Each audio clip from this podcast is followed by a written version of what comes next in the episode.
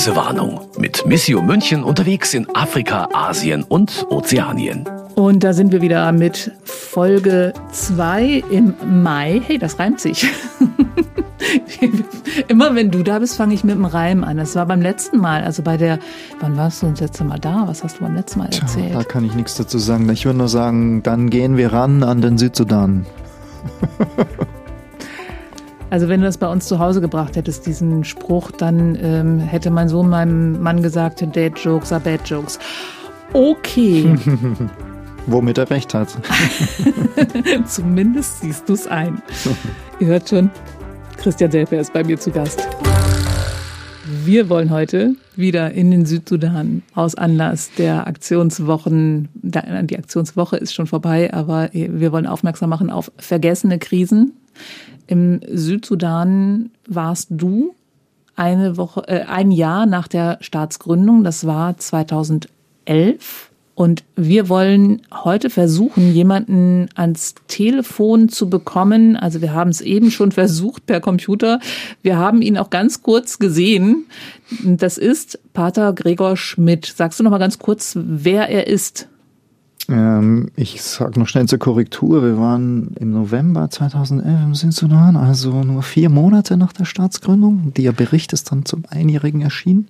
Klammer auf, Klammer zu. Okay, also das hat mich auf die falsche Fährte geführt. Ja, du hast zum ersten Geburtstag geschrieben, aber ihr wart schon früher dort. Jedenfalls, Pater Gregor Schmidt haben wir gerade ganz kurz schon gesehen über Zoom und dann ist das Internet zusammengebrochen, hat er uns per Mail geschrieben. Und jetzt versuchen wir ihn gleich ans Telefon zu holen, weil das scheint zu funktionieren. Aber du erzählst uns bitte nochmal ganz kurz, wer ist der Mann? Also wir hoffen, dass wir gleich sprechen werden mit Gregor Schmidt, Komboni-Missionar aus Berlin, der aber schon seit, ich glaube, zwölf Jahren im Südsudan ist. Ah, er wird es uns gleich nochmal sagen. Hoffentlich, weil genau jetzt werden wir versuchen, ihn ans Telefon zu bringen. Spannung. Drückt uns die Daumen. Guten Tag. Hallo. Hallo Pater Gregor, das ist ja toll, dass das klappt. Per Handy in den Südsudan.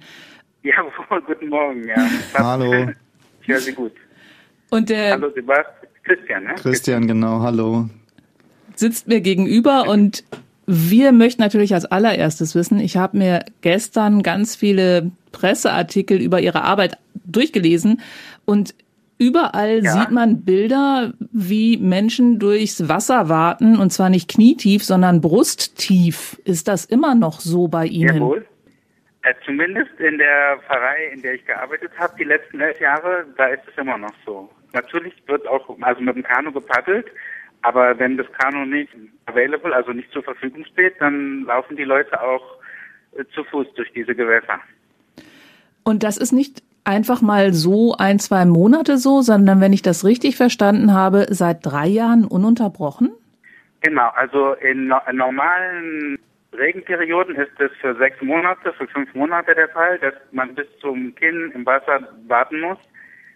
Und äh, leider ist es die letzten drei, vier Jahre dauerhaft so, weil der Nil, das Nilwasser nicht mehr runtergegangen ist in der Trockenzeit durch die Flutung des Viktoriasees der hat, hat Überwasser und das fließt bei uns vorbei. Also jeder Tropfen, der ins Mittelmeer fließt, der fließt an unserer Pfarrei vorbei, vom Nil. Und weil der Sudan äh, im Norden von uns den Damm geschlossen hat oder also das Wasser nur kontrolliert durchlässt, bleibt das ganze Wasser, was aus Uganda kommt, im Südsudan stecken, weil der Nordsudan sozusagen sich selber schützt vor dem Hochwasser und es im Südsudan ist. Das heißt, Sie sind den Nachbarn hilflos ausgeliefert, was das Wasser angeht. Ja, wir sind alle, also das sind ja Naturereignisse, die ganzen Länder sind dem Wasser hilflos ausgeliefert, nur kann Sudan etwas tun, indem es seinen Damm schließt und der Südsudan kann nichts tun. Sie müssen einfach will Uganda das Wasser durchfließen lassen. Also Sie müssen einfach mit den Konsequenzen leben. Genau, ja, also zumindest ein Teil der Bevölkerung, da wo der Nil langfließt. Das ist ja nur eine Region des, des Südsudan, also der der Weiße Nil, der durchschneidet den Südsudan vollkommen, ne? also mhm. nach Westen und Osten hin, in zwei Landesteile. Und wo, wo der Nil selber langfließt, ist ein Flachland, das größte Sumpfgebiet Afrikas. Mehrere hunderttausend Quadratkilometer groß. Also die Fläche, die jetzt überflutet worden ist, ja, zwischen 100 und 200.000 Quadratkilometer, sage ich mal, sind von diesem dauerhaften Hochwasser betroffen. Damit sind wir eigentlich auch schon. Der gesamte Südsudan hat über 600.000 Quadratkilometer. Und ich sage mal, ein Drittel, bis zu ein Drittel des Landes sind von diesem Hochwasser betroffen. Wahnsinn. Sind wir schon mittendrin auch in Ihrer Arbeit eigentlich? Sie haben gerade schon gesagt, Sie haben bis, ich glaube, Dezember in einer Pfarrei gearbeitet, die tatsächlich jetzt dann mitten im Wasser liegt. Seit Januar ja. sind Sie ja. provinzial in der Hauptstadt. Die Hauptstadt ist auch wieder so eine Frage für Stadt, Land, Fluss. Die kennt, glaube ich, kaum jemand. Wie heißt die nochmal? Christian? Eine Hauptstadt. Oh, du warst schneller, Gregor. Ich wollte gerade auflösen. Ach so. Das ich ist, wusste nicht, an wen die Frage gerichtet ist. Nee, das ist genau, aber ich glaube, der Christian auch nicht. Vorher haben Sie aber neun Jahre lang in dieser Pfarrei gearbeitet. Elf. Elf, Elf Jahre in Fanga County, Holy Trinity Parish von Malakai Diözese. So, und das ist ja jetzt wirklich eine Geschichte, die man nicht mehr so oft hört, dass ein deutscher Missionar nach Afrika geht und dort hm. wirklich lange in einer Pfarrei arbeitet und Basisarbeit macht. Wie sind Sie denn da hingekommen oder wie ist Ihr Orden da hingekommen? Sind Sie tatsächlich da hingegangen und haben gesagt, wir zeigen euch mal, wie, Jesus so funktioniert? Naja, also der, der Bischof hat die Komboni-Missionare gefragt, ob sie dort eine Pfarrei öffnen können, und zwar vor 25 Jahren. Wir haben dieses Jahr Silberjubiläum. 1998 ist der erste Missionar dorthin gekommen. Und zwar auf Einladung einer Gruppe von Katholiken, die sich dort gebildet haben. Das waren Flüchtlinge, nur Flüchtlinge, die, die haben in Äthiopien gelebt und auch in ihrer, damals in ihrer eigenen Hauptstadt in Khartoum haben sich als Erwachsene taufen lassen und haben das Evangelium als Laien dort in die Region gebracht. Und dann nach ein paar Jahren gab es mehrere tausend Katholiken und die haben dann den Bischof gebeten, einen, ja, einen Priester zu finden und der hat dann die Komboni-Missionare gebeten, dorthin zu gehen. Was man dann wirklich festhalten muss, sie sind auf Einladung gekommen. Sie sind nicht dahin gegangen und haben gesagt, ich zeige jetzt mal, wie es geht, sondern sie sind gebeten worden zu kommen. Ja, also so arbeitet unser Komboniorden. Wir, mhm. wir machen Verträge mit Bischöfen und kommen überall nur auf Einladung hin. Ja. Also ich kann jetzt nicht generalisieren, wie andere Gemeinschaften oder katholische Gruppen arbeiten, aber das ist die Weise, wie der Komboniorden sich irgendwo verbindlich niederlässt und dann auch für eine lange Zeit. Das heißt, die Missionare, die leben sich in die Kultur ein, die lernen die Sprache und es sind dann wenn möglich Perioden von zehn Jahren, aber wir haben sogar auch Missionare, die haben hier 20 oder 30 Jahre im Südsudan gelebt und gearbeitet und einige sind hier sogar begraben worden. Und ich glaube, das ist auch eine Besonderheit, ähm, dass sie sich sehr darauf einlassen, wie die Menschen leben. Also sie passen sich dem Lebensstil an und nicht und versuchen nicht umgekehrt ja. irgendwas aufzudrücken. Das ja, also ich glaube sowieso, dass da ein paar Fake News rumlaufen, wie was Mission eigentlich ist, aber das ist ein langes Thema. Deswegen wollen wir damit so ein bisschen aufräumen. naja, ich kann ja nicht generalisieren. Ich kann jetzt nur von meiner genau. begrenzten Lebenserfahrung aus sprechen im Südsudan. Aber diese Idee, dass irgendwie ein weißer Priester irgendwo den Leuten was erklärt, das ist, also weiß nicht, also ist eine 100 Jahre alte Idee. heutzutage überhaupt noch zutrifft. Ich glaube, dass es eher eine Vorstellung ist als eine Realität. Ja. Mhm. Aber äh, vielleicht erzählen Sie uns ein bisschen darüber, wie Ihre Arbeit tatsächlich aussieht. Also Sie waren beim Volksstamm der Nuer. Das ist, glaube ich, eine mhm. besondere Lebensweise, die die auch pflegen. Naja, also für den Südsudan jetzt nicht so besonders. Und das sind Hirtenvölker. Und zwar 80 Prozent der Südsudanesen von verschiedenen Volksgruppen äh, haben diesen Hirtenstil, also dass sie große Herden von Rindern und, und auch ähm, und Ziegen haben. Und als Halbnomaden zum Beispiel jetzt am Nil pendeln zwischen Dorf, wo sie auch dann ein bisschen was anpflanzen in der Regenzeit. Und in der Trockenzeit pendeln sie dann, gehen sie praktisch mit den ganzen Tieren zum Fluss, siedeln am Nil. Und wenn die ersten Regen wieder dann kommen, dann gehen sie zurück in ihr Heimatdorf, wo sie dann wieder anpflanzen, also sozusagen Seminomaden. Mhm. Und äh, die Nur sind die zweitgrößte Gruppe, also schätzungsweise 1,8 Millionen, etwa 15 Prozent der Bevölkerung, sagt man, sind Nur. Die Okay. größere Hirtengruppe sind die Dinka, die sind ja auch bekannt hier durch den Präsidenten und die nur die Oppositionsgruppe hier, die, die zweitgrößte Gruppe. Und dann gibt es aber noch viele andere Hirtenvölker in Südsudan. Insgesamt 64 Völker zählt man hier. Oder Oh. Sprachen. Okay. Ich würde trotzdem ganz gerne noch mal erst so ein bisschen darüber reden, wie Sie arbeiten. Also Sie haben nicht eine Ja. Kirche, sondern 80 Kapellen auf einer Fläche, die dreimal so groß ist wie Berlin. Habe ich die Zahlen Acht. richtig? Achtmal. Achtmal so groß wie Berlin. ist. 7600 Quadratkilometer. Ist ungefähr achtmal so groß wie Berlin oder halb so groß wie Schleswig-Holstein, habe ich mal verglichen jetzt in Deutschland, was es so ungefähr wäre. Okay. Äh, Berlin ist Ihnen so vertraut, weil Sie daherkommen, gell? Also genau, ja. die Größe, das ist wie, wenn man sagt, achtmal so groß, Mhm. beeindruckend, ja. Ja, genau. Ähm, und vor allen Dingen in Berlin fahren so die fährt so die eine oder andere U-Bahn. Wie oft Ja. be- besuchen Sie denn jetzt Ihre 80 Kapellen? Also wie oft kriegen die Menschen Naja, wir einen? arbeiten im Team, also als Ordensgemeinschaft. Wir sind ja nicht nur ein Priester, sondern in diesen letzten elf Jahren waren wir zwischen zwei und drei Priester. War auch noch ein Bruder dabei. Also bis zu vier Missionare haben dort gelebt in den letzten Jahren. Und diese 80 Kapellen ist erstmal nur eine Orientierung, wo gebetet wird am Sonntag. Ja? Also Kapelle oder Außenstation bedeutet, es gibt da Katholiken, die sich sonntags zum Gebet treffen. Das ist das Mindeste, um Kapelle genannt zu werden. Die brauchen kein Gebäude. Die Okay. treffen sich ja unterm Baum.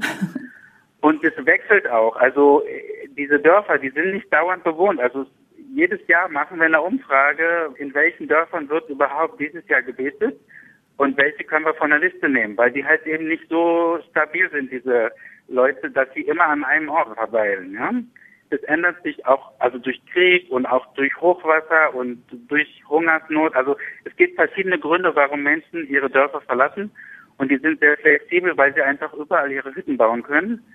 So sowas, wie man sich bei uns vorstellt, dass es da irgendwie so feste Wohngebiete gibt, das ist halt eben nicht so für die Leute hier. Und äh, damit wir ungefähr überall vorbeikommen, also weil wir auch nicht genau wissen, welche Kapellen sind überhaupt bewohnt und welche nicht, welche Dörfer, ist es so, diese Pfarrei, die ist aufgeteilt in acht Regionen. Also anstatt 80 Kapellen zu zählen, sagen wir, es gibt acht Regionen, die sind ja immer da. Und dann wird pro Jahr ein Besuch verabredet oder zwei Besuche, mehr schaffen wir nicht, dass praktisch eine Region ein Priester zu Besuch kommt und der besucht dann alle Orte, die dem vorgeschlagen werden. Also ich, ich suche mir das nicht aus, dass ich das hier und dahin, sondern ich, ich spreche mit dem Katecheten und der spricht mit den Leuten und die entscheiden dann, während ich die Region besuche, sind es halt in diese fünf oder diese zehn Dörfer innerhalb von einem konkreten Jahr. Und wenn dann der nächste Besuch stattfindet, können ganz andere Orte sein, die der Priester dann besucht, je nachdem, wo sich die Leute treffen wollen oder können. Das heißt Und im Prinzip, Äh, deswegen also, Ah. ja, das heißt im Prinzip, äh, je, jeder jeder Katholik hat einen katholischen Gottesdienst im Jahr, einen richtig kompletten. nee, mit- also Gottesdienste haben sehr viele. Äh, okay, eine Messe, genau. Ja. Ja, stimmt. Katholische Redakteurin weiß Also das nicht so genau. eure Stieffeier im Dorf äh, ist hoffentlich einmal, vielleicht zweimal, maximal dreimal im Jahr. Aber das ist dann die große Party. Also da, das Genau, dauert da, dann Da auch. kommen dann halt die Leute zusammen, weil, weil, ja, weil sowas nur selten stattfindet. Und äh, das sind dann teilweise auch Anniversaries, also Patronatsfest oder irgendein Jubiläum. Also es gibt dann bestimmte Gründe auch, Mhm. warum man die Region besucht in einer bestimmten Jahreszeit. Okay. Und dann, also die Leute finden immer Gründe zum Feiern, ja. Mhm. Und dann kommen dann mehrere hundert, teilweise auch mehrere tausend Leute zusammen für ein paar Stunden. Also wird ein Tag gefeiert, wird die Kuh geschlachtet und ähm, gegessen und dann gehen wieder alle nach Hause. Und trotzdem hat die Kirche ein richtig gutes Standing in diesem noch jungen Land, habe ich gelesen. Also wenn Kirchen Ja. Menschen etwas sagen, dann hat das Gewicht. Auch bei den politischen Verhandlungen, Mhm. zum Beispiel zum, zur Unabhängigkeit oder auch zu Friedensabkommen. Mhm. Warum ist das so? Ja, also ich glaube, dass sogar die Kirche damals noch viel mehr Gewicht hatte als heute, weil die Kirche heute lästig ist und auch nicht mehr so nötig und da können dann die Politiker das einfach so ein bisschen wegschieben. Aber damals, wo es um die Unabhängigkeit ging von Khartoum, vom islamischen Norden, da war die Kirchen als Gang, also nicht nur die katholische Kirche, die Anglikaner und die Presbyterianer und so weiter, die anderen Kirchen, die waren jetzt zusammen in diesem ökumenischen Rat und die waren sozusagen das moralische Rückgrat der südsudanesischen Bevölkerung und die hatten äh, enormen Respekt und, und Einfluss, ja. Da, da ging es halt eben um die Ablösung vom Islam. Und nachdem der Südsudan sich jetzt unabhängig gemacht hat und nominal zumindest christlich ist, was die Taufzahlen betrifft und so, jetzt schickt man uns so ein bisschen auch an die Seite. Also wir haben nicht mehr, oder die Bischöfe auch, die sind so ein bisschen Statisten geworden, sage ich mal. Okay. Äh, also wenn dann jetzt mit dem Präsidenten, man kann den immer noch persönlich treffen als Bischof, aber das heißt nicht unbedingt, dass äh, der dann irgendwie den Rat annimmt. zugeneigt fühlt, weil, weil es andere Faktoren gibt, äh, die er auch bedenken muss. Und da ist die Kirche dann eher lästig geworden, mhm. um sich für Frieden und Gerechtigkeit jetzt einzusetzen. Ne? Also diese weil das Land ja in eine andere Richtung geht. Unabhängigkeit war 2011. Elf. Elf. Sie sind seit 2012 in der Pfarrei gewesen, oder? Oder 2009? Ja, ich bin aber schon seit 2009 im Südsudan. Okay. Also vor der Unabhängigkeit. Ich habe nämlich drei Jahre in einer anderen Pfarrei ah, gearbeitet. Ah, okay, deswegen habe ich beide Zahlen gefunden. Ein, einem Hirtenvolk, also hm. die heißen Mundari. Die sind sehr ähnlich von ihrer Lebensart. Die Rinder, die heiraten, Polygamie, wie die Dinka und Nur. Also ich habe, äh, ja, 14 Jahre schon auf dem Buckel hier. Äh, ganz kurze Seitenfrage. Polygamie und äh, in der katholischen Gegend, geht denn das? Was machen Sie denn da? Ja, die, also nicht nur im Südsudan, weite Teile des ländlichen Afrika sind polygam geblieben, in, egal welche Kirche dort arbeitet. Und es hat einfach damit zu tun, dass es äh, das Familienmodell ist, was am besten passt für die lokale Bevölkerung in, in deren Lebenssituation, wo sie sich befinden. Ne? Es sind äh, archaische Gesellschaften, eine hohe Männergewalt, also Männer-Tötungsquote, also Mordquote. Was? es gibt nicht genug Männer und äh, die Frauen okay. die werden nur erwachsen, wenn sie Mütter und Kinder kriegen. Ne? Also die, die müssen heiraten, Mütter werden, Kinder kriegen und es ist ganz normal, dass sich Frauen Kinder teilen, die übrig geblieben sind vom Krieg. Also wir kennen das nicht anders. Seit oh. tausend oh. Jahren, sage ich mal, wie im Alten Testament. Das ist doch ja, praktisch und, gedacht. Das ist ein sehr stabiles Familienmodell für und hat Vorteile für beide, für den Mann wie für die Frau. Okay, und das ist dann, ähm, Sie schauen dann einfach, was ist wirklich das Beste für die Menschen und äh, versuchen dann nicht irgendwas überzustülpen, was wir hier versuchen zu leben. Ich merke schon mit Ihrem Vokabular überstülpen. es ist ganz klar, dass wir über Monogamie sprechen als die Form, die, die Gott auf sich für lebende Ehepaare wünscht. Nur ist es so, dass sie überhaupt noch gar nicht an die Schwelle gekommen sind, um von zwischenseitiger Liebe zu sprechen. Ja? Also für die ist die Ehe eine Arbeitsgemeinschaft, um Kinder zu kriegen. Und es geht ums pure Überleben. Mhm. Und äh, wenn wir da mit irgendwelcher Theologie kommen, Jesus, der Bräutigam und die Kirche, die Braut und so, das sind Dinge, die sind viel zu weit weg erstmal für die für den Alltag der Menschen. Aber natürlich sprechen wir darüber. Und wir haben einen Kompromiss vorgeschlagen fürs Praktische, dass wir sagen, der Gemeindeleiter im Dorf, das ist der Katechet, das ist die Person, die monogam lebt. Ah, okay. Nicht in einer Kirche verheiratet ist, aber wer sonntags das Gebet leitet im Dorf, der verpflichtet sich zumindest für die Zeit, wo er als Katechet arbeitet, nur eine Ehefrau zu haben.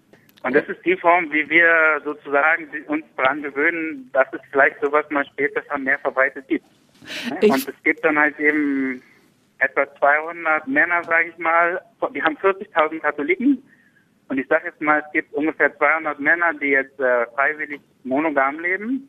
Und davon gibt es aber nur ungefähr 30, die haben in der Kirche geheiratet. Okay.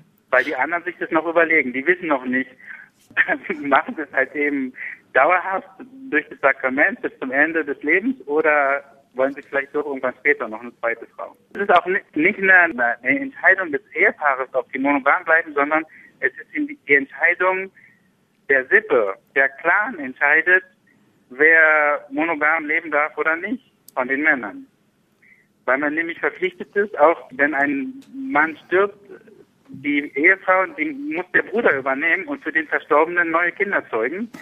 Das ist eine Form von Achtung in der Kultur äh, des Verstorbenen gegenüber. Und damit ein Katechet in der Kirche starten darf, braucht er die Erlaubnis von all den anderen Männern in seiner großen Sippe, dass er als einziger Mann jetzt sozusagen herausgenommen ist aus diesem traditionellen Familienmodell und das katholische Modell lebt. Nicht? Das ist jetzt sozusagen der Repräsentant einer neuen Lebensform, die ist aber nicht allgemein verbreitet. Und auch nicht bei den Protestanten. Das ist genauso. Wie der katholische Katechet nur eine Frau hat, hat die protestantische Kirchen, die haben entschieden auch, der Pastor hat nur eine Frau und alle anderen sind polygam. Das gleiche Kompromiss. Wie lange haben Sie persönlich gebraucht, bis Sie dieses System verstanden haben, dieses Land verstanden haben?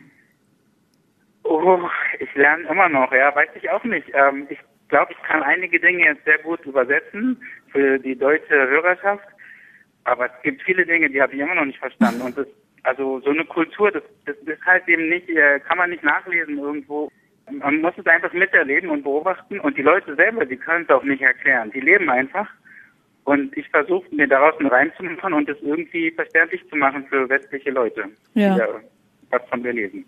Ja, ich hoffe, das hören dann jetzt auch ein paar mehr, weil deshalb machen wir ja diesen Podcast.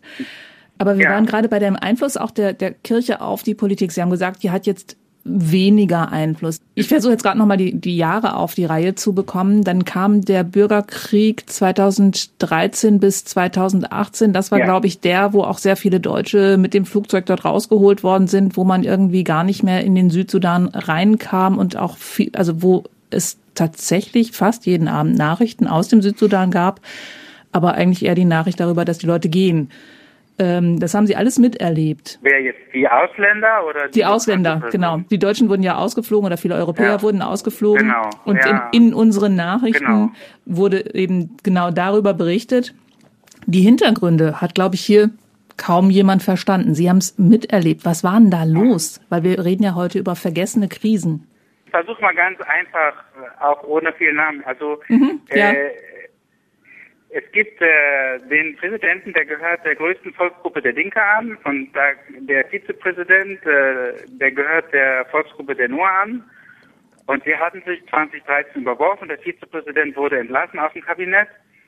Und dann hat sich das so hochgeschaukelt. Dann hatte der Präsident Angst, dass eine Rebellion kommen könnte und wollte die Soldaten, die zu den Noah gehören, entwaffnen. Und das haben die nicht zugelassen. Ah, über die Hälfte der Armee sind nur Soldaten, ne? Mhm. Und oh. ähm, und dann ist es zu einer Schießerei gekommen in Juba und dann äh, ist ein Massaker von der Seite des Präsidenten an der Stadtbevölkerung der Nur in Juba. Mehrere tausend Leute sind dann praktisch von Haustür zu Haustür erschossen worden. Und die anderen nur, die es äh, mitbekommen haben, die haben sich auf das Gelände der UN gerettet damals und haben dann ein Flüchtlingslager bekommen hier außerhalb der Stadt. So fing es an. Und im Grunde geht es um Ressourcenverteilung, denn also der Präsident, der hat praktisch die gesamte Kontrolle über alle Öleinnahmen und wer davon was abbekommt. Ne? Und das sind halt eben, wie früher Sippen sich organisiert haben, wer es gibt eine alles gehört mir Mentalität hier. Also jeder, der irgendwo eine Hand auf eine Ressource oder auf Geld hat, verteilt es nur unter den eigenen Leuten. Und zwar ist es die Form, wie Stämme früher überlebt haben, wie sich Sitten organisiert haben und die Loyalität gegenüber der eigenen Familie, der, der eigenen Volksgruppe und so weiter, die sitzt halt eben sehr tief. Und die nur als zweitgrößte Gruppe wollten sich das halt eben nicht bieten lassen, dass die Linke alles unter Kontrolle nehmen und später sind dann auch andere, kleinere Gruppen hier in den Bürgerkrieg gegangen, weil sie halt eben noch weniger abbekommen haben und auch weder den Dinkern noch den Noah vertrauen. Nee, aber das ja Hirtenvölker sind und dann gibt es halt eben 20 äh, Prozent sesshafte Völker, die sind auch weniger kriegerisch und die haben sich aber auch mit Waffen organisiert, weil ihnen das ganze Land weggenommen wird von den Dinkern zum Beispiel, ist äh, Ancestral-Land, wie sagt man, also Heimatland, nicht, wo, wo mhm. die Ahnen herkommen. Und da ist jetzt eine Million Flüchtlinge sind nach äh, Uganda gegangen, weil ihnen nicht möglich ist, hier im Südsudan in ihrer Heimat zu leben. Und es sind viele kleine Volksgruppen ne? und ja. es ist sehr kompliziert. Im Prinzip geht es darum, dass dieser Ethnozentrismus, äh, das kann man vergleichen mit dem Nationalismus im 19. Jahrhundert in Europa, Frankreich, gegen Preußen und äh, Österreich, Ungarn, äh, keine Ahnung, also, also die, diese ganzen Nationalstaaten, die hatten ja auch ähm, eigene Interessen, ja. Und so ist es Genau, insofern so sind etwa die Ethnien, kann man jetzt mal grob vergleichen, haben ihre Interessenkonflikte und stehen unversöhnlich gegenüber. Das finde ich total schön, dass Sie das mit Europa genau. vergleichen. Also seit ja. 2018 gibt es so etwas wie einen Frieden, der aber noch nicht irgendwie ratifiziert worden ist. Es gibt, gab Verhandlungen und wie lebt es sich jetzt dort? Also ich habe nur gefunden, der Südsudan ist das korrupteste Land der Welt. Bei Wikipedia steht, bei fast allen afrikanischen Ländern ist es eins der ärmsten Länder der Welt. Es ist ein fa ja. failed state, heißt es, glaube ich, also ein, ein ja. Staat, der gescheitert ist. Wie, ja. wie sieht's da jetzt aus? Weil man hört hier wirklich nichts mehr. Also erstmal, was da unterschrieben worden ist auf Papier, das ist kein Kriegsende. Also um auch wieder einen anderen Vergleich zu machen, also die Gewaltrate, die geht hier hoch und runter wie eine Fieberkurve. Aber das ist jetzt nicht so, dass man irgendwie gesagt hat, vorher war Krieg und danach ist Frieden, sondern es ist einfach nur so, dass die Anzahl der Angriffe zurückgeht oder zunimmt und wieder zurückgeht, ja, wie so das Hochwasser hoch und runter geht. Also einen richtigen Frieden hat es seit 2013 nicht gegeben, weil die Ursachen des Krieges nicht gelöst sind und auch die Interessen nicht versöhnt werden können. Und zur Korruption kann ich Ihnen ein sehr gutes Beispiel nennen. Also erstmal sagt Transparency International, die geben mir immer die Liste raus. Die geben immer die, die Bewertung im Januar raus für das letzte Kalenderjahr. Und da ist Südsudan das zweitkorrupteste Land, nach ah. Somalia. Okay. Aber Südsudan war auch schon mal an erster Stelle vor ein paar Jahren und dann hat sich der Informationsminister, der musste ja dann Stellung nehmen und der hat gesagt, wir wissen, wir sind korrupt, aber so schlimm sind wir dann doch nicht. Und äh, ich gebe aber jetzt mal ein konkretes Beispiel, was jetzt letzte Woche passiert ist, wie sich Korruption auswirkt. Und zwar ist es so, dass die Lokalregierung, Lokalpolitiker, die haben das geschafft, praktisch an diesen internationalen Hilfsgeldern sich eine ganze Menge abzuschöpfen, um sich Autos zu kaufen und äh, neue Villen in anderen Ländern und die, die haben sehr gut gelebt auf dieser Hilfsgelderwelle weil sie sehr schlau waren, da sich was abzunehmen. Und es wird jetzt immer mehr kontrolliert. Das heißt, es ist für sie schwieriger, an diese Gelder zu kommen, an die sie sich gewöhnt haben, an diese Ausgaben für ihr Privatleben. Und äh, auch ist es sehr schwierig geworden, Gelder überhaupt in den Südsudan über Banken zu schicken. Das ist alles jetzt unter Aufsicht und im Embargo dass selbst wir Ordensgemeinschaften Schwierigkeiten haben, unsere guten Gelder sozusagen, die, die gut gemeinten Gelder, die ankommen, überhaupt in den Südsudan zu bringen. Naja, also zum, jetzt, Nein, ich meine, dass die, die, die, die, da, die nicht im, in, in einem SUV enden, sagen wir es so. Genau, ja genau. Also die Kombone-Missionsschwestern, die haben jetzt Geld von einer Diözese in Deutschland bekommen und die Diözese darf das Geld nicht auf das Schwesternkonto überweisen, das ist sogar in Kenia, aber da steht halt eben Komboni-Schwestern vom Südsudan und da sagt die Bank, das Geld wird da nicht hinverschickt. Und es ist halt eben ein akzeptiertes Projekt, was kontrolliert worden ist und das Geld würde auch hier gut verwendet werden, aber weil man nicht unterscheiden kann zwischen guten und schlechten Motiven, also steht Sudan sehr unter Kontrolle. So, was machen jetzt die Politiker in diesem Land und die Behörden? Die suchen sich praktisch neue Opfer, wo sie Geld schröpfen können, um weiter so zu leben, wie sie gelebt haben. Und jetzt erzähle ich mal was, was uns als Kirche passiert. Wir fragen ja, wie ist das Standing der katholischen Kirche? Angeblich sehr gut. Aber man hat immer weniger Achtung vor uns ausländischen Missionaren, was Geld betrifft. Die sehen uns als Milchkuh. Und zum oh. Beispiel hat jetzt die Polizei in Juba entschieden, also man muss jedes Jahr den Führerschein als Ausländer neu bezahlen. 100 Dollar jedes Jahr damit man als Ausländer hier Auto fahren darf. Und das reicht ihnen jetzt nicht. Jetzt haben sie vor ein paar Tagen beschlossen, alle drei Monate muss jeder Ausländer einen Fahrtest machen für 25 Euro. Sonst verlieren wir die Berechtigung für den Führerschein. Und es ist total plemplem, weil wir können doch Auto fahren und nach drei Monaten vergisst man doch nicht Auto zu fahren. Wir müssen jetzt alle drei Monate zur Polizeibehörde mit dem Auto um den Block fahren 25 Euro bezahlen, weil die praktisch davon leben, weil die Regierung keine Polizeigehälter bezahlt, holen sie sich das jetzt von den Ordensleuten, von den anderen Ausländern. Und so wird Korruption zum System. Also es ist nicht unter dem Tisch irgendwie die beschämte Weise sich neue Gelder zu holen, sondern Korruption wird praktisch in den Regeln, wird zum, ja, wie, wie das Land funktioniert, ja, gehört dazu. Sie holen sich jetzt halt woanders, was und, Sie vorher bekommen, äh, ja, ganz genau. äh, auf halt offiziellem halt Weg bekommen halt haben. Von, den, von der UNO nicht mehr klauen können und von den USA, was für Hilfsgelder reinkommen, oder es wird schwieriger. Jetzt äh, stürzen sie sich auf die Ausländer, die noch hier leben und dazu gehören auch vier Komboni-Missionare. Heißt ja. das im Umkehrschluss, dass wir besser nicht mehr spenden sollten?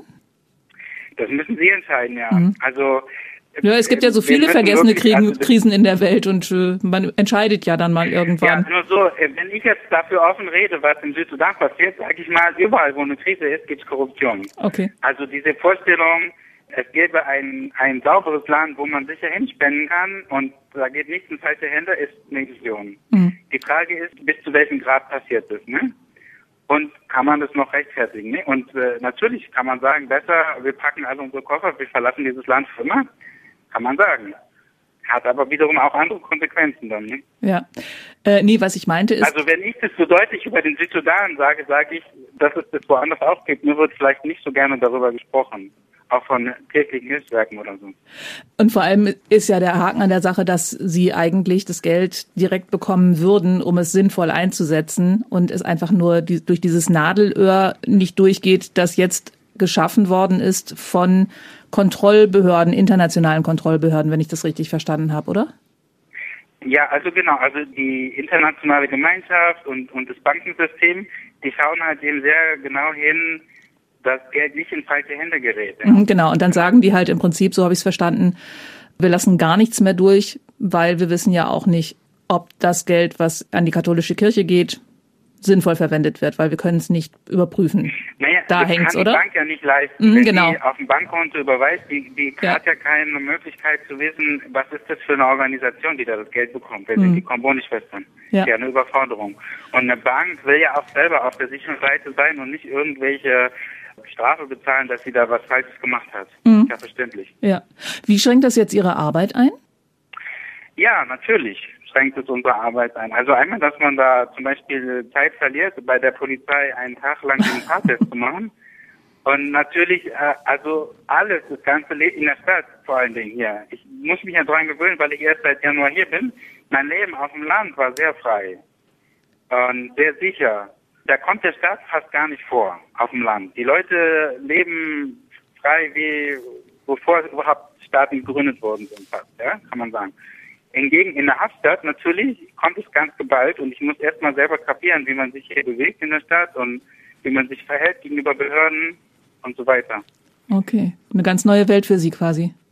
Ja, aber wir gehen es natürlich an, nicht als einzelne Ordensgemeinschaft, sondern als katholische Kirche und da ist jetzt die Bischofskonferenz auch gefordert. Wir haben eine Assoziation aller äh, Ordensgemeinschaften im Land, das sind ungefähr 42 und wir müssen einfach darauf reagieren, was, was sind unsere Bedrängnisse, also wo werden wir eingeschränkt, auch unnötig. Und wenn wir dann als Gruppe auftreten, hoffen wir schon, dass sich die Sachen dann auch regeln und wieder zurückgenommen werden. Also es gibt schon Möglichkeiten, wir haben schon einiges erreicht, dass für, für Ordensleute, dass bestimmte Dinge nicht umgesetzt worden sind. Zum Beispiel brauchen wir keine Arbeitserlaubnis, Work Permit. Die mhm. müssen alle anderen Ausländer hier bezahlen, 1500 Dollar nochmal im Jahr. Und weil wir ja äh, gar kein Gehalt bekommen, sondern als Volontäre sozusagen unser Leben hier geben für die Menschen, sind wir nicht eingestuft worden in die Kategorie von Work Permit. Und auf der Ebene versuchen wir jetzt auch wieder ein bisschen Freiraum uns zu schaffen hier in dem Land. Mhm. Und es äh, wird sich zeigen, wie sehr die katholische Kirche noch geschätzt wird oder nicht, ja. Ja. Ob ähm, das einen Erfolg hatte. Ist das denn eine Möglichkeit, wie wir hier irgendwie ein bisschen helfen können, dass wir Unterschriften sammeln, Briefe schreiben, dass sie da unterstützt werden? Oh, weiß ich nicht, ob die da sich nicht beleidigt fühlen sogar eher. Okay. Ähm, War nur eine Idee. Also ich würde, ja, also das würde ich in jedem Fall koordinieren mit der Sekretariat der Bischofskonferenz. Okay. Wenn irgendwie Missio, Missio hat ja auch Projekte im Land. Also das ist natürlich gut. Wenn Missio, Miserio, Caritas, wenn die als äh, Hilfswerke äh, auch mal einen Besuch im Ministerium, weiß ich nicht, für Entwicklung oder so machen und sagen, was soll denn das für ein Quatsch? Jeder Ordens Person hier, die, die bringt so viele Zehntausende von Euro oder Dollar jedes Jahr rein in, in die Entwicklung des Landes. Und ihr, ihr schießt euch ans eigene Bein, wenn ihr denen irgendwie das Leben hier schwer macht. Das würde ich vorschlagen. Okay. Also das Personal vor Ort von Missio, Miserio, Caritas und so weiter, dass diese mal mit der Bischofskonferenz die richtige Person im Ministerium treffen. Das wäre doch mal eine Herangehensweise. Das Geld, das Sie bekommen, ich würde ganz gerne noch über Ihre Projekte ganz kurz sprechen. Ja. Geht zum Beispiel in die Alphabetisierung der Menschen, denn was ich sehr erstaunlich fand, in der Gegend, in der Sie vorher gearbeitet haben, sind 98 Prozent der Menschen Analphabeten. Das ist ja eine kaum vorstellbare Ja. Zahl, aber Sie haben jetzt gerade eben vorher auch schon mal kurz gesagt, die leben so wie vor der Gründung von irgendwelchen Staaten. Ja. Was machen Sie da? Also ist es dann auch Also das Schulsystem ist dort noch nicht hingekommen. Also es, es, es ist nicht so, dass es da. Praktisch alles Dorfschulen, die von den eigenen Erwachsenen unter, ge- unterrichtet werden, die unterrichten ihre eigenen Kinder da. Ja, also es ist nicht so, dass die durch den Krieg zerstört wurden und äh, man jetzt wieder aufbauen muss, sondern es gab noch nie Schule in dem Sinne. Oder wie verstehe ich das? Also schon, also also man muss ja differenzieren. Ja, es gab unter den Briten tatsächlich eine Schule, aber der Region da gibt es ja 200.000 Menschen. Das heißt, wer da eingeschult werden konnte, war nur ein ganz kleiner Prozentsatz. Und es gab dann auch ähm, bis 2013 eine staatliche Schule. Wiederum auch nur eine Schule für 200.000 Leute. Also deswegen, der Prozentsatz an Kindern, der bisher zur Schule gegangen ist, der ist äh, im einstelligen Prozentbereich. In der Okay. Region, wo wir da unsere Pfarrei haben. Und daran arbeiten Sie. Das ist zum Es Beispiel. gibt viele Dorfschulen, aber die, die gehen nur bis zur vierten oder fünften Klasse, weil sie die Lehrer dann, oder die sogenannten Lehrer, die wissen dann selber nicht mehr, was sie unterrichten. Also es ist für ein Dorfkind äh, unheimlich schwer, äh, dann in der Stadt dann die Schule zu beenden. Hm, Und überhaupt entscheiden zu können, möchte ich mehr Bildung oder möchte ich mit meiner bisherigen traditionellen Lebensweise weitermachen. Also Sie haben dadurch nicht die Wahl. Naja, also es ist so, dass diese Familien, sagen wir mal, die haben fünf oder acht Kinder. Diejenigen, die Schulbildung wertschätzen, die werden ihre Kinder nach Uganda und nach Kenia schicken. Okay. Und zwar drei. Also die, die lassen fünf Kinder im Dorf und drei Kinder gehen ins Nachbarland. So ungefähr äh, entwickeln sich die nur Familien. Und jede Familie entscheidet selber, wie viele Kinder sie ins Ausland schicken. Der Christian macht hier die ganze Zeit ganz, ganz viele Notizen. Ich weiß nicht, ob der noch ein paar Fragen stellen möchte.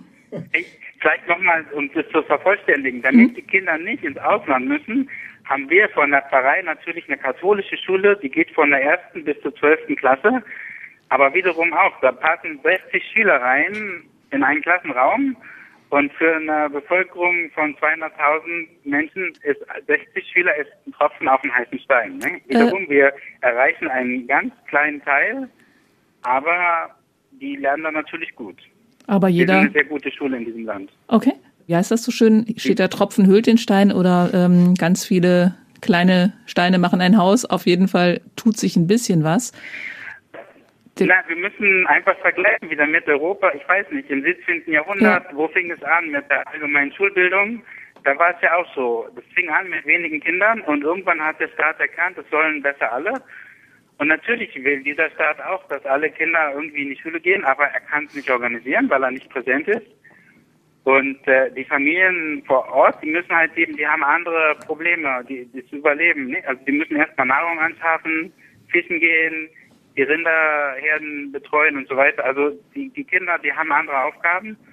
Und wenn dann noch die Kraft dazu da ist, ein oder zwei oder drei Kinder auch noch in die Schule zu schicken, das ist dann sozusagen die dritte Priorität im Leben einer Familie, die Schulbildung. Eine komplett fremde Welt für uns.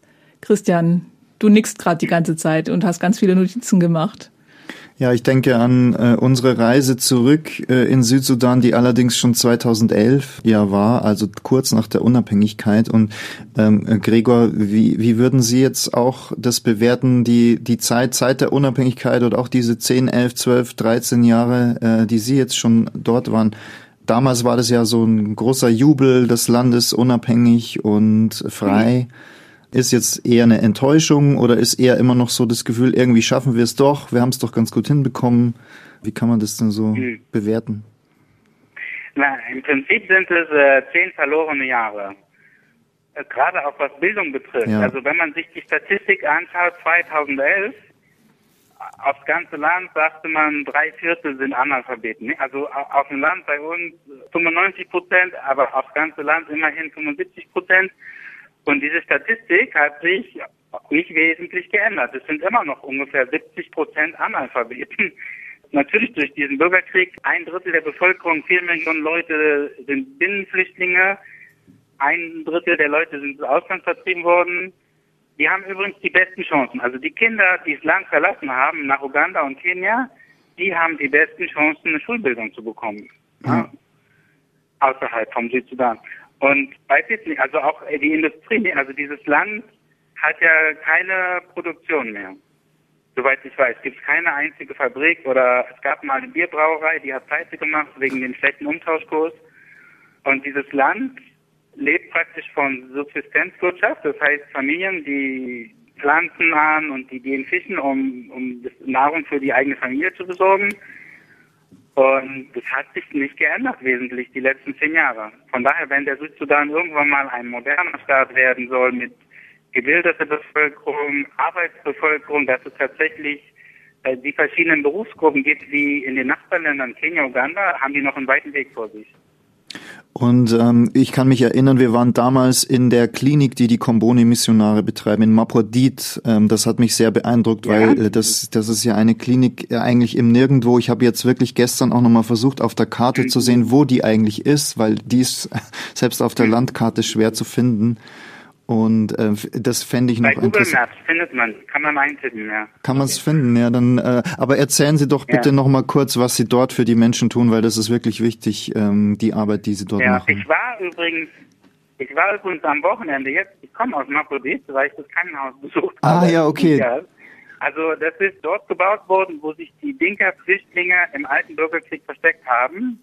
Deswegen ist es so weit abgelegen, weil dort die Flugzeuge, die Kriegsflugzeuge, die die Bevölkerung nicht bombardieren konnten. Ne? Deswegen haben sie sich da niedergelassen.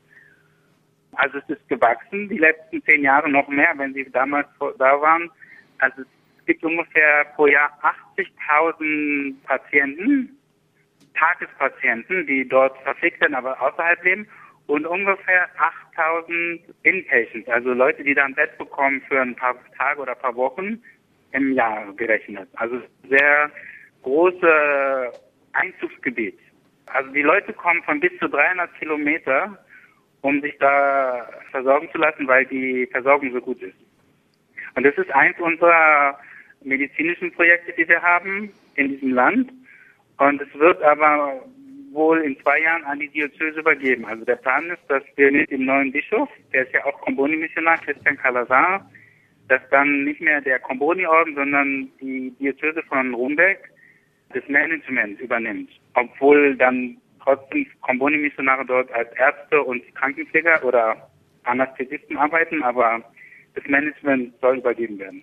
Wie ist die Lage derzeit? Ähm, ist es immer noch so, dass die Menschen mit allem Möglichen kommen, mit Malaria? Ich kann mich erinnern, wir hatten damals gesehen, da war ein Mann, der wurde von einer Hyäne gebissen und, und die, wie, ja, wie Sie sagen, kommen aus Kilometer Entfernung mit einem Motorrad werden sie gebracht und das ist die einzige Anlaufstelle oft für die Menschen dort, um Hilfe zu kriegen.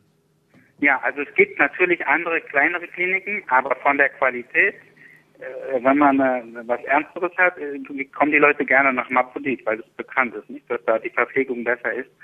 Ja, natürlich ist Malaria immer noch eine der ersten Todesursachen hier in ganz Afrika. Ich kenne jetzt die Statistiken nicht, aber natürlich ist Malaria, ich bin auch dauernd an Malaria krank, dreimal im Jahr muss ich Tabletten nehmen hier. Eine, Warum? Das ist ganz normal hier. Okay. Eine Sache, die mir hängen geblieben ist von Christians Reportage, war noch, dass jede siebte Frau bei der Geburt stirbt.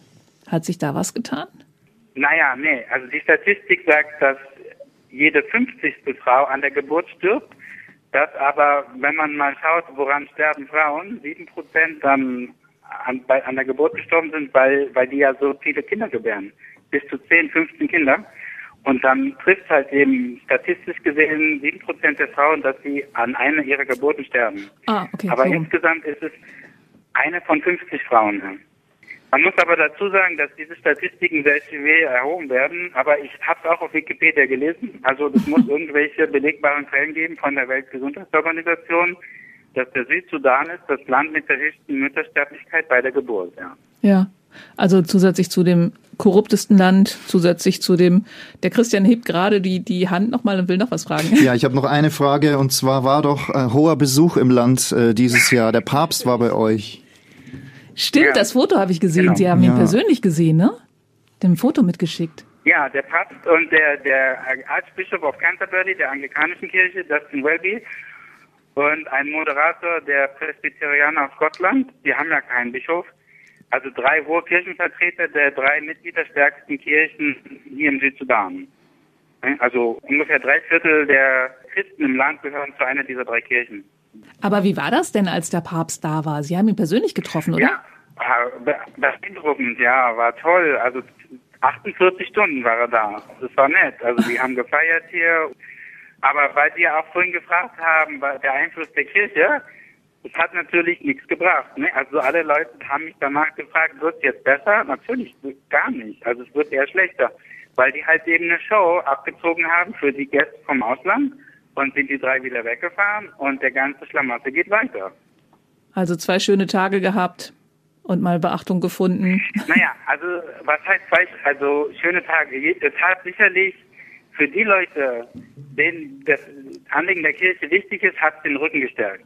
Also es hat sicherlich mittelfristig und langfristig wird es, war es wichtig, dass das so stattgefunden hat.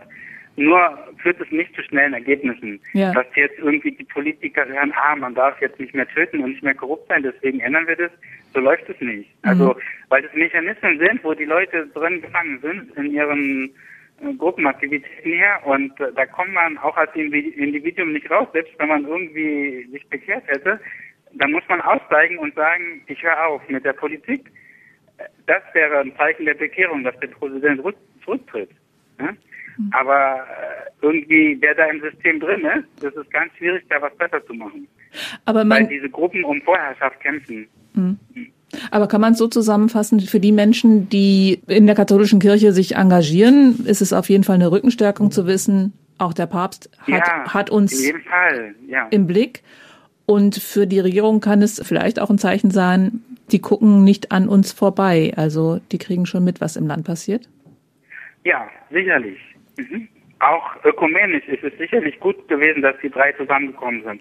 Nur, dass man jetzt denkt, dass die sozusagen die Problemlöser sind und dass jetzt Dinge passieren, über die die Südsudanesen noch nie nachgedacht haben, das ist illusorisch. Ne? Das Ja, ja, klar. wird nicht schnell kommen. Nee, aber das kann ja auch nur ein Zeichen sein und vielleicht Ja, irgendwie. genau. Als Zeichen war es richtig, weil wir auch nicht wissen, wie lange der Papst überhaupt noch gesundheitlich Auslandsreisen machen kann. Das war ja schon seit zweiter Anlauf. Er hat letztes Jahr abgesagt und dann hat er sich aber an sein Versprechen erinnert und gesagt, er kommt, er kommt und ja, war gut. Okay. Christian, nochmals. Und was ich noch sagen wollte, der Südsudan ist auch, aber habe ich neulich gelesen, das am wenigsten elektrifizierteste Land der Welt. Das ist auch nochmal ein Rekord. also, weil, nein, weil die Leute, Aber- ich denke, also diese elektronischen Geräte in so einem deutschen Haushalt, also was auf dem Dorf, wenn es überhaupt Elektrizität gibt, ist es eine kleine DIN A4 Solarplatte, wo der Familienvater sich seine Taschenlampe auflädt. Und diese Taschenlampe wird mit der ganzen Familie geteilt. Anderen Strom haben die da nicht. Und wenn man sich jetzt mal vorstellt, in einem Haushalt, alle elektronischen Geräte weg, ja? Von der Küche, Laptop, Waschmaschine, alles weg. So leben die Leute hier. Wahnsinn. Also 80 Prozent. Nicht? Natürlich gibt es Stadtbevölkerung. In der Stadt hast du einen Dieselgenerator, muss man sich auch leisten können, den Diesel. Aber sagen wir mal 80 Prozent der Bevölkerung, die leben praktisch auf dem Land hier, die sind abgeschnitten von, von uns einer Entwicklung. Umso erstaunlicher, dass wir jetzt wirklich seit fast einer Stunde per Handy telefonieren können. Also in der Stadt scheint es zu gehen. Ja, wir sind ja in der Hauptstadt. Und da gibt's entweder unsere Solaranlage, also jetzt, ich lade mein Handy auf mit der Solaranlage vom Haus natürlich, auf dem Laptop und so. Und sonst für Notfälle gibt's einen Dieselgenerator. Okay.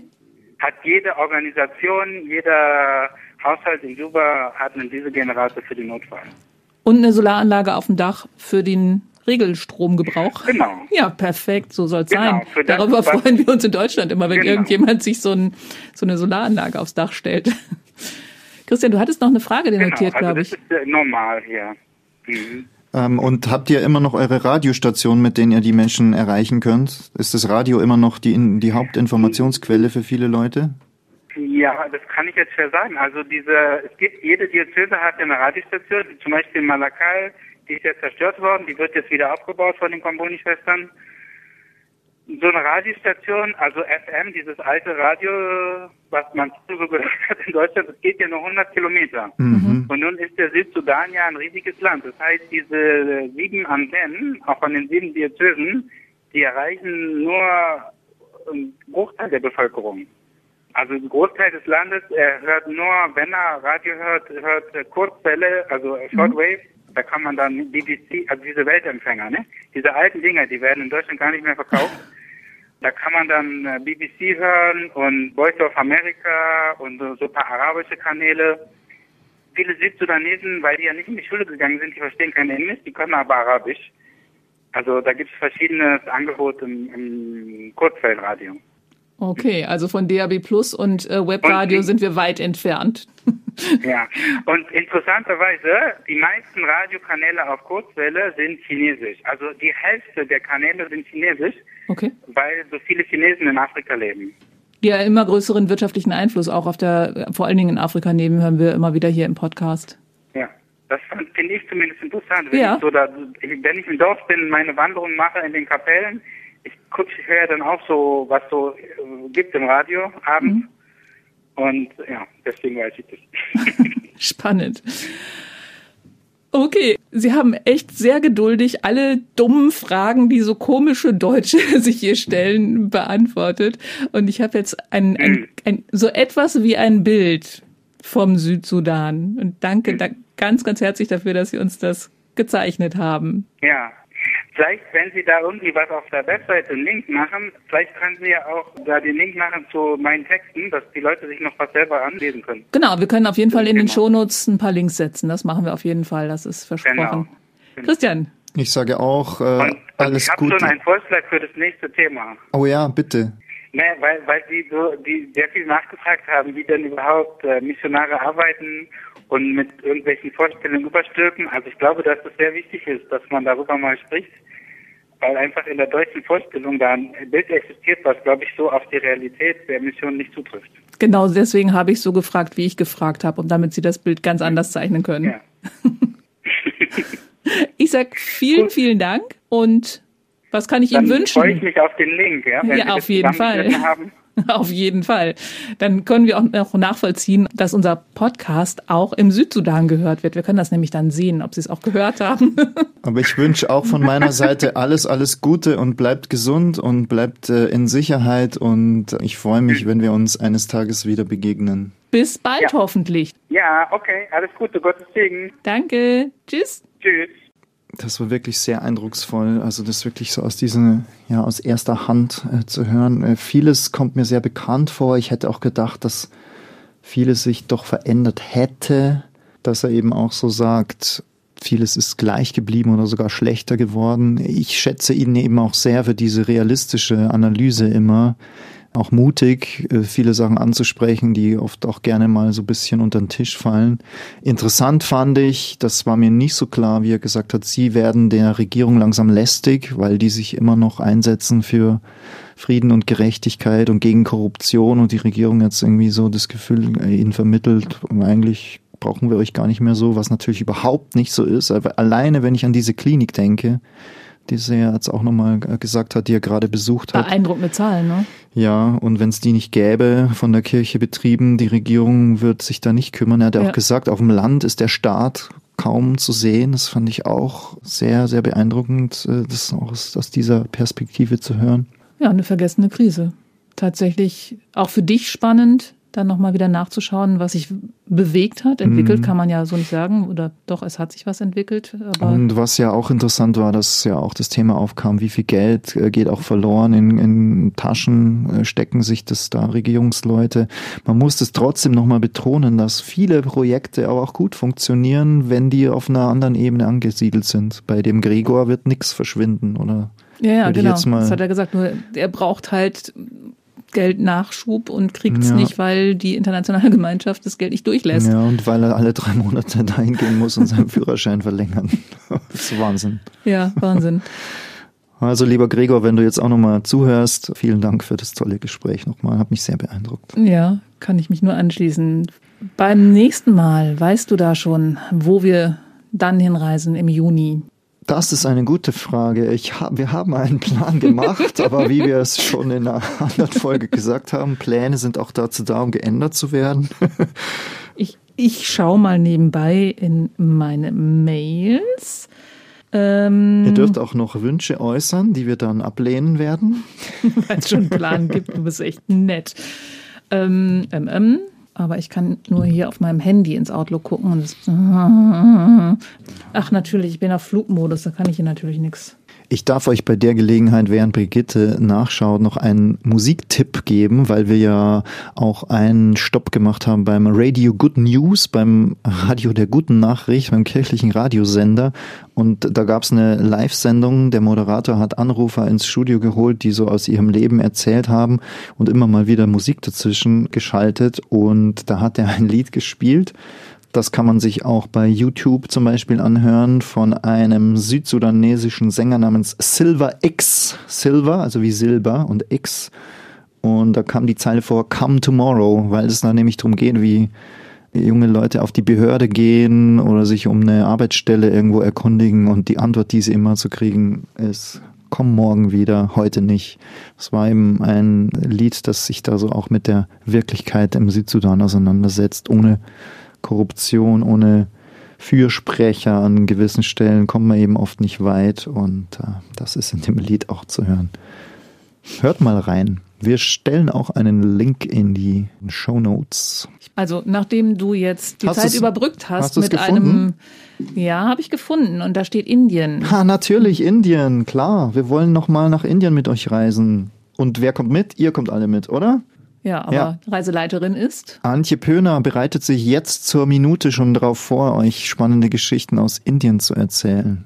Weißt du, um was es gehen wird? Ich weiß es, aber ich verrate es noch nicht. Das Ihr müsst einschalten beim nächsten Mal Nein, im ich möchte Mai. einen Teaser. Es geht um Indien. Und es geht um Klima. Ja, richtig. Wir planen um das Laudato nächste Si. Missio-Magazin planen wir mit dem Schwerpunkt äh, Umweltschutz, Schöpfung bewahren und da gibt's spannende Projektarbeit eben auch aus Indien. So viel kann man vorher sagen. Damit haben wir Ja. nichts verraten und vielleicht interessiert sich ja der ein oder andere dafür. Ich bin gespannt. Also, bis dahin wünschen wir eine gute Zeit. Bis zum nächsten Mal. Viele Grüße und bis bald. Sagen wir noch unsere Namen. Christian Selper verabschiedet sich zusammen mit Brigitte Strauß. Das war Reisewarnung mit Missio München unterwegs in Afrika, Asien und Ozeanien. Ein Podcast von Missio München, produziert vom katholischen Medienhaus St. Michaelsbund.